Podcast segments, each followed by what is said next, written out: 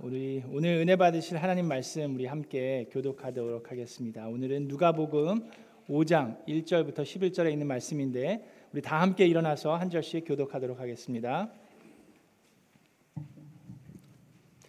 제가 한 절 읽고 여러분들이 한 절 읽고 하겠습니다. 누가복음 5장 1절부터 11절에 있는 말씀. 예수께서 게네사렛 호숫가에 서 계셨다. 그때 무리가 예수께 밀려와 하나님의 말씀을 들었다. 예수께서 보시니 배 두 척이 호숫가에 되어 있고 어부들은 배에서 내려서 예수께서 그 배 가운데 하나인 시몬의 배에 올라서 그에게 배를 무태서 조금 떼어 놓으라고 하신 다음에 배에 앉으시어 무리를 가르치셨다.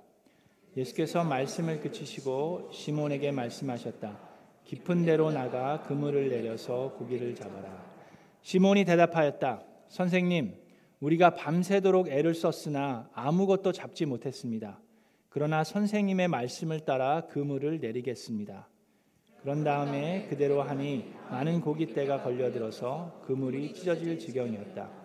그래서 그들은 다른 배에 있는 동료에게 손짓하여 와서 자기들을 도와달라고 하였다. 그들이 와서 고기를 두 배에 가득히 채우니 배가 가라앉을 지경이 되었다. 시몬 베드로가 이것을 보고 예수의 무릎 앞에 엎드려서 말하였다.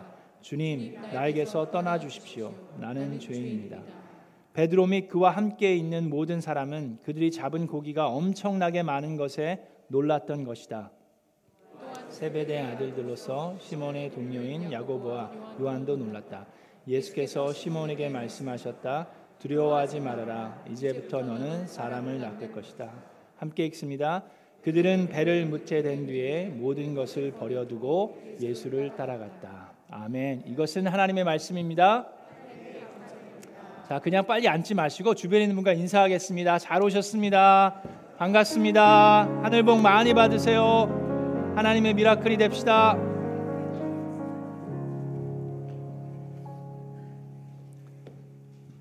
간증문 가지고 올라오라고 그래 놓고선 제 설교 온 거를 안 갖고 올라왔네요.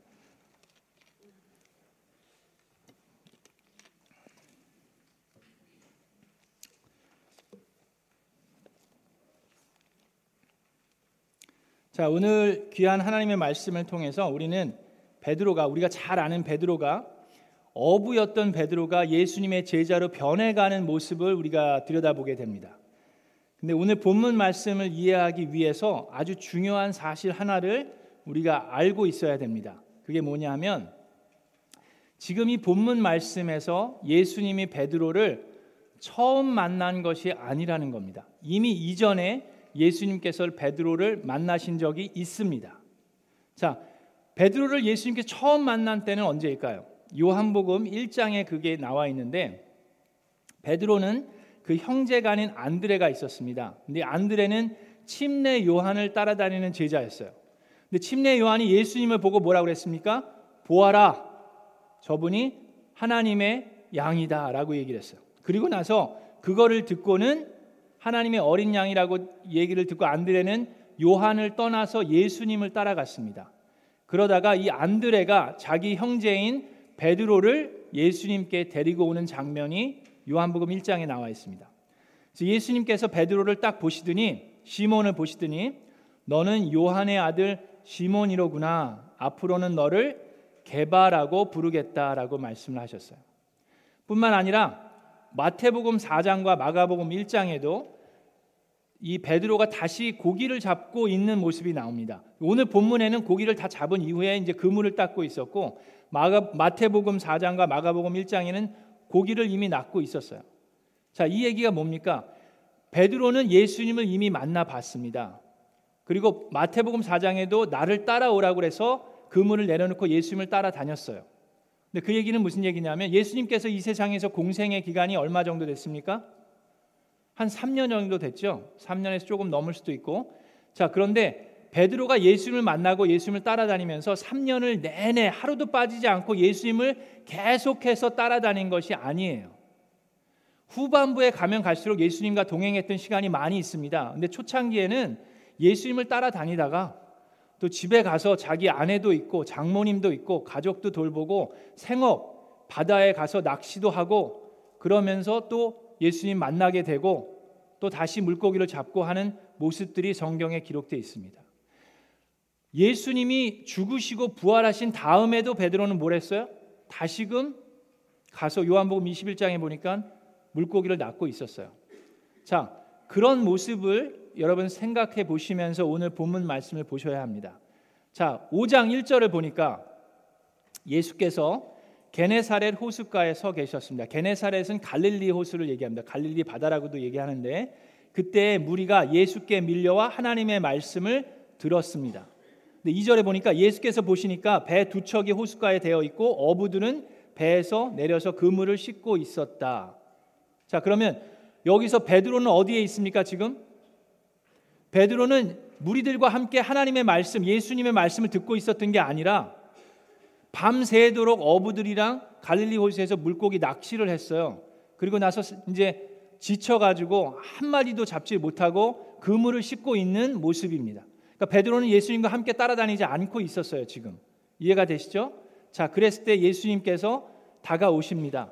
예수님께서 다가오셔서 3절에 예수께서 그 배 가운데 하나인 시몬의 배에 올라서 배가 몇 척 있었는데 굳이 시몬의 배, 베드로의 배에 올라서 그에게 배를 뭇에서 조금 떼어 놓으라고 하신 다음에 배에 앉으시어 무리를 가르치십니다. 만약에 베드로가 이때 예수님을 처음 만난 상황이면 자기는 이제 지쳐가지고 밤새도록 물고기를 낚았는데 한 마리도 못, 못 낚았으니까 지쳐서 빨리 그물을 싣고 집에 가서 쉬고 싶은데 처음 보는 사람이 와갖고 자기 배에 올라타가지고 좀 물 밑으로 좀 뛰어노라 그러면 말이 안 되는 상황이에요, 그죠? 근데 예수님을 이미 만났던 적이 있기 때문에 모든 것이 자연스럽게 이루어질 수 있었습니다. 자, 그랬는데 베드로에게 조금씩 조금씩 변해가는 모습이 우리가 이제 볼 수 있는데 5장 4절에 예수께서 말씀을 그치시고 시몬에게 말씀하셨다. 깊은 데로 나가 그물을 내려서 고기를 잡아라. 시몬이 대답하였다. 선생님, 우리가 밤새도록 애를 썼으나 아무것도 잡지 못했습니다. 그러나 선생님의 말씀을 따라 그물을 내리겠습니다. 자, 이 4절과 5절에 있는 말씀이 아주 중요합니다.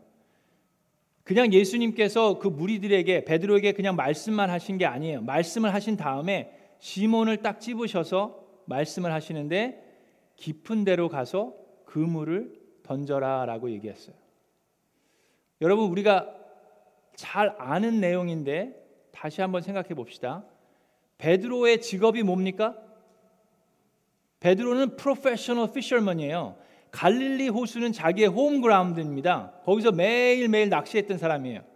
예수님의 직업은 뭐였습니까? 그렇죠. 예수님은 목수의 아들이에요. 그래서 30년 동안 목수의 아들로서 아버지를 도와서 목수 일을 했던 사람입니다. 그, 그 지역에 다 알고 있는 사실이에요. 근데 목수가 어부에게 어떻게 낚시하라고 지금 일러주는 거예요.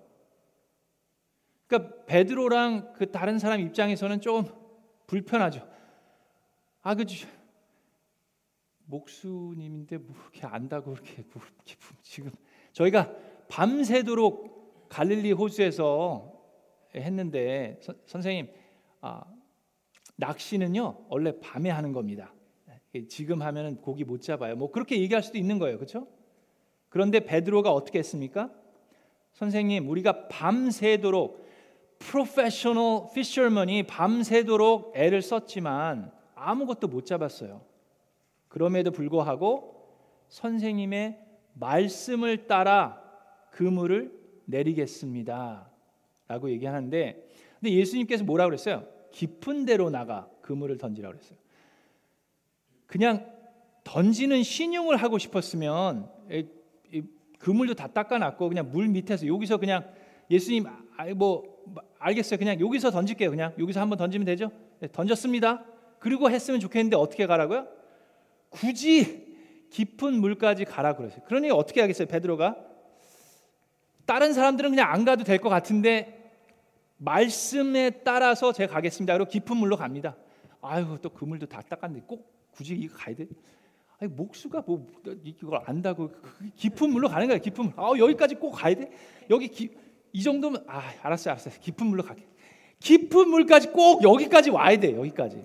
그 깊은 물로 와가지고 속으로는 막 그 불편함이 있었을지 모르지만 깊은 물로 왔어요. 그리고 나서 여기서 그 물을 던졌더니 어떻게 됐습니까?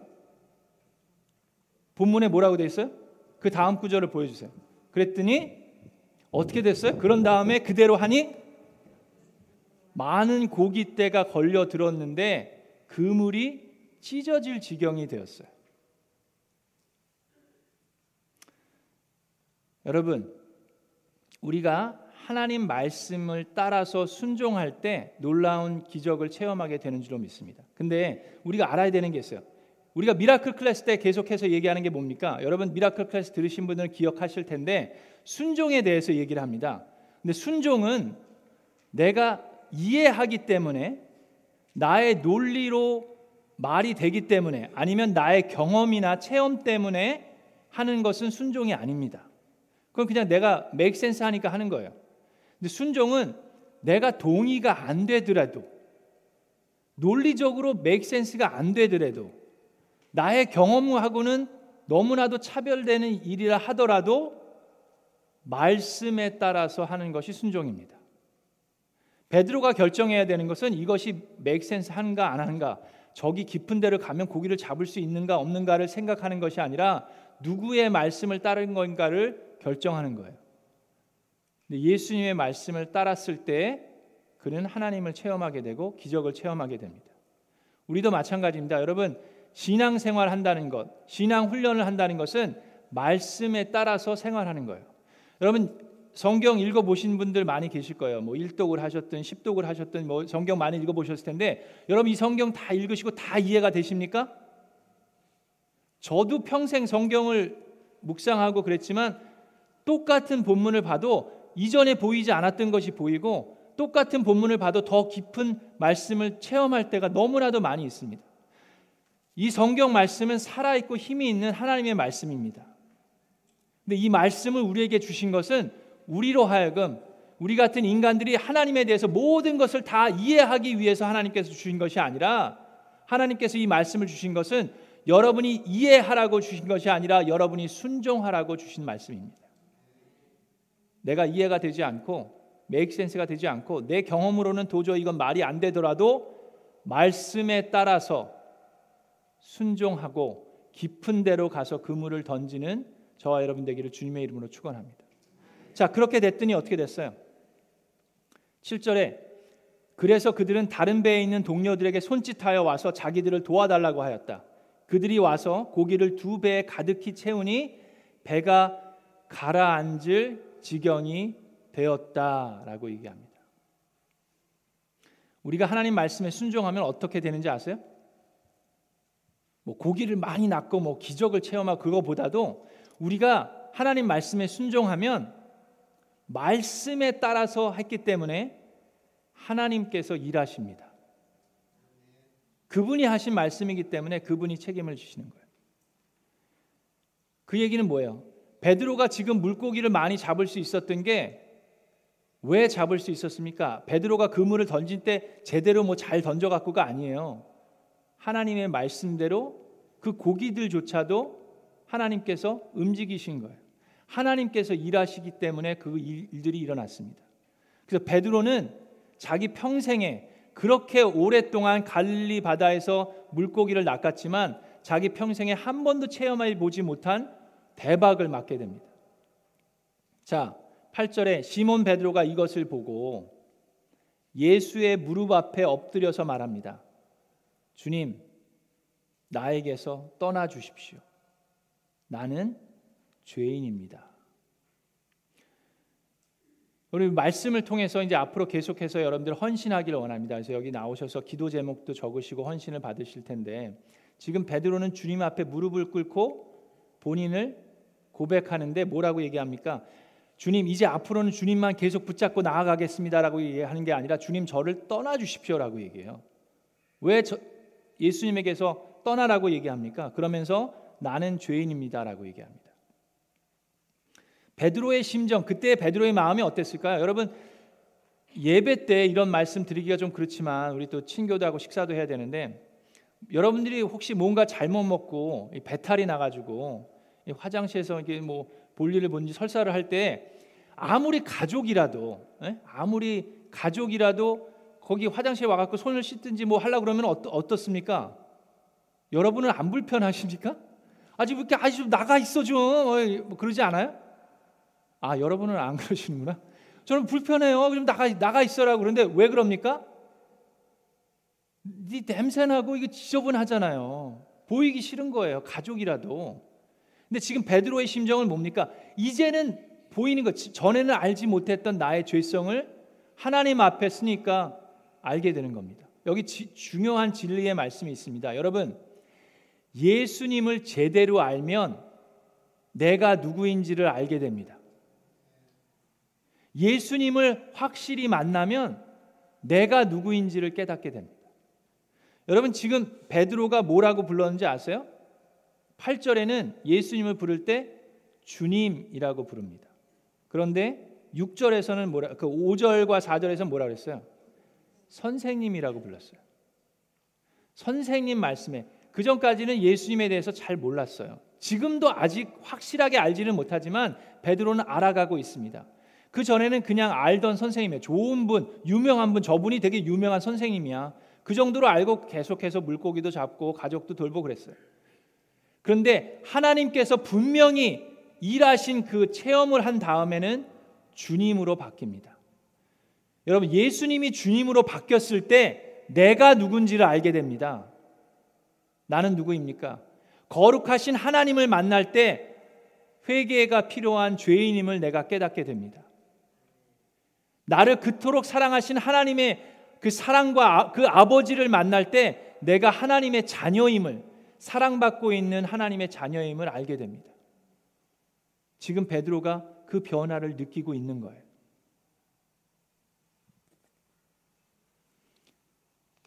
죄인된 우리가 하나님의 자녀로 거듭났으면 우리는 그 말씀대로 살아가는 게 필요합니다. 자, 5장 9절에 베드로 및 그와 함께 있는 모든 사람은 그들이 잡은 고기가 엄청나게 많은 것에 놀랐던 것이다라고 얘기합니다. 10절에 또한 세베대의 아들들로서 시몬의 동료인 야고보와 요한도 놀랐다. 예수께서 시몬에게 말씀하셨다. 두려워하지 말아라. 이제부터 너는 사람을 낚을 것이다.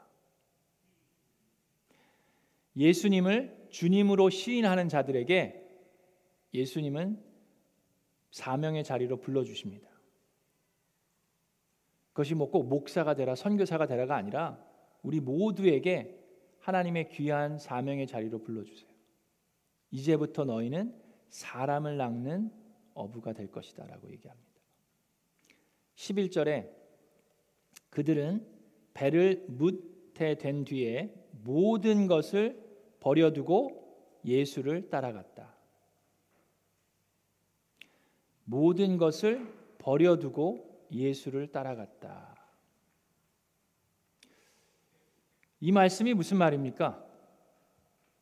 예수님의 제자가 되려면 우리도 모든 것을 버려두고 예수님을 따라야 된다라고 어, 많은 분들이 설교하실 수 있어요. 말씀 전하실 수 있는데 그 그 이 말이 그 말일까요? 그럼 우리는 어, 떻게 반응해야 됩니까? 그럼 우리 오늘 예배 마치고 다 여러분 집에 가셔서 집도 파시고 차도 파시고 은행 창고 다 그냥 제로로 하시고 하나님께 다 드리고 예수님 따라 갑시다. 그게 우리가 해야 되는 일입니까? 지금 여기서 어떤 변화가 일어나고 있습니까? 지금 베드로의 심정을 여, 여러분들 보아야 해요. 어떻게 해서 베드로가 이 모든 것을 다 버려두고 예수님을 따라갈 수 있습니까? 지금 베드로 입장에서는 일생일대의 대박이 난 거예요. 이렇게 많은 고기를 본 적이 없습니다.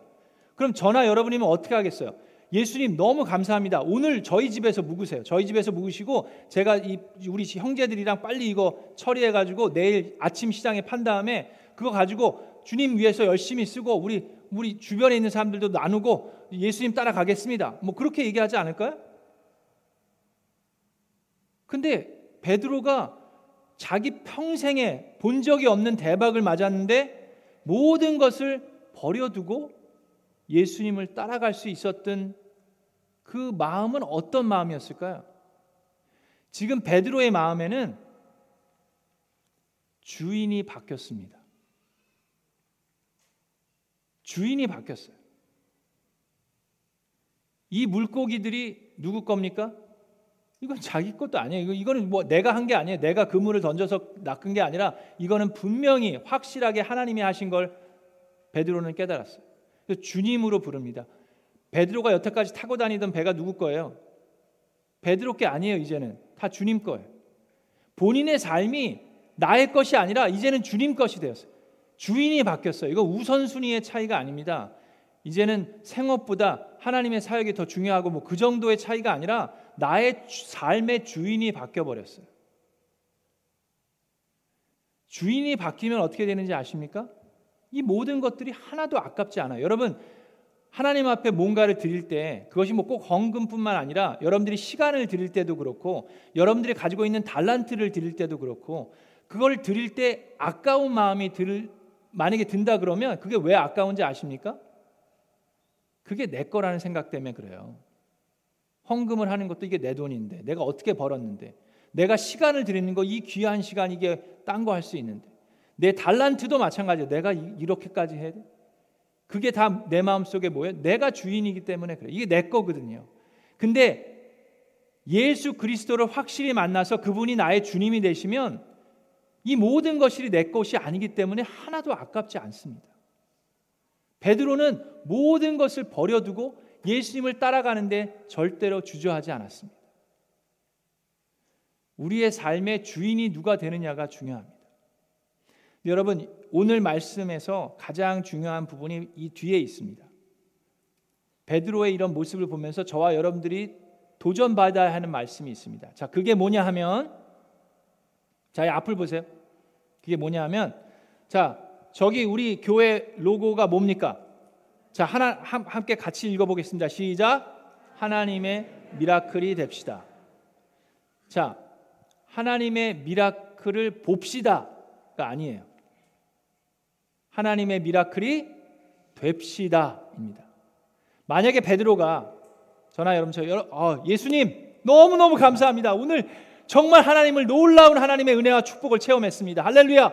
예수님 너무너무 감사합니다. 저희가 정말로 이거는 예수님께서 하신 것이지 저희가 한 게 아닙니다. 저희가 뭔 생각이었는지 제가 조금 의심했지만 저 지금 깊은 아니 예수님 정말 이건 모두 다 예수님이 하신 겁니다. 너무너무 너무 너무 너무 감사합니다. 정말 감사합니다. 예수님 다음에 또 오세요. 네, 너무너무 감사하고 정말 예수님 감사합니다. 네, 저희가 이거 잘 케어해서 잘 돌보도록 하겠습니다. 예수님 너무 고맙습니다. 네, 또 오세요. 한 한두 달 있다 또 오시면은 또 대박 날 수 있게 해 주시고 네, 네, 고맙습니다. 그리고 만약에 베드로가 가서 그걸 가지고 잘 먹고 잘 살았으면 베드로는 하나님의 미라클이 될 수 없습니다. 그는 하나님의 미라클을 지켜본 사람입니다. 하나님의 미라클을 받은 사람입니다. 수혜자로 끝나는 거예요. 그렇죠? 근데 여러분 하나님은 베드로뿐만 아니라 우리 모두에게 그런 놀라운 하나님의 은혜를 주실 때 우리 우리만 잘 먹고 잘 살라고 주신 적은 한 번도 없습니다. 베드로에게 그 고기를 낫게 하신 것은 베드로의 형편이 어려워서가 아니에요. 베드로가 지금 아, 어분데 고기를 못 잡고 있어갖고 가족들이 좀 어렵고 뭐 그래서 낚시를 하게 하신 게 아니에요. 베드로로 하여금 사람을 낚는 어부가 되게 하시기 위해서 하나님을 드러내 보이신 겁니다.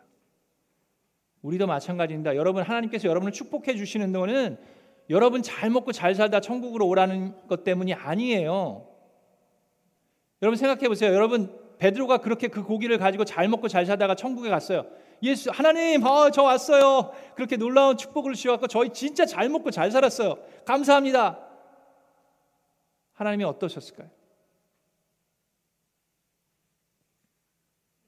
그런데 베드로는 거기서 끝나지 않고 예수님을 이제 주님으로 섬기면서 삶이 변해가기 시작했습니다. 그래서 그는 하나님의 미라클이 되었습니다. 그 여정과 삶은 고달프고 힘들었어요. 그걸 우리는 다음 주에 또 베드로의 모습을 보면서 알게 될 텐데 그럼에도 불구하고 그 평범했던 어부였던 그 베드로가 몸된 예수 그리스도의 교회를 세우는 일에 앞장설 수 있었던 귀한 하나님의 일꾼이 되고 하나님의 miracle이 되는 놀라운 삶을 살게 됩니다. 우리 사랑하는 우리 Miracle Land 성도 여러분, 우리는 하나님의 miracle을 지켜봅시다가 아니라 하나님의 miracle이 됩시다. 그러기 위해서 순종이 필요합니다. 나의 경험에 따라서, 나의 논리에 따라서, 나의 이해에 따라서가 아니라 말씀을 따라서 깊은 데로 가서 그물을 던지는 저와 여러분 되기를 주님의 이름으로 축원합니다.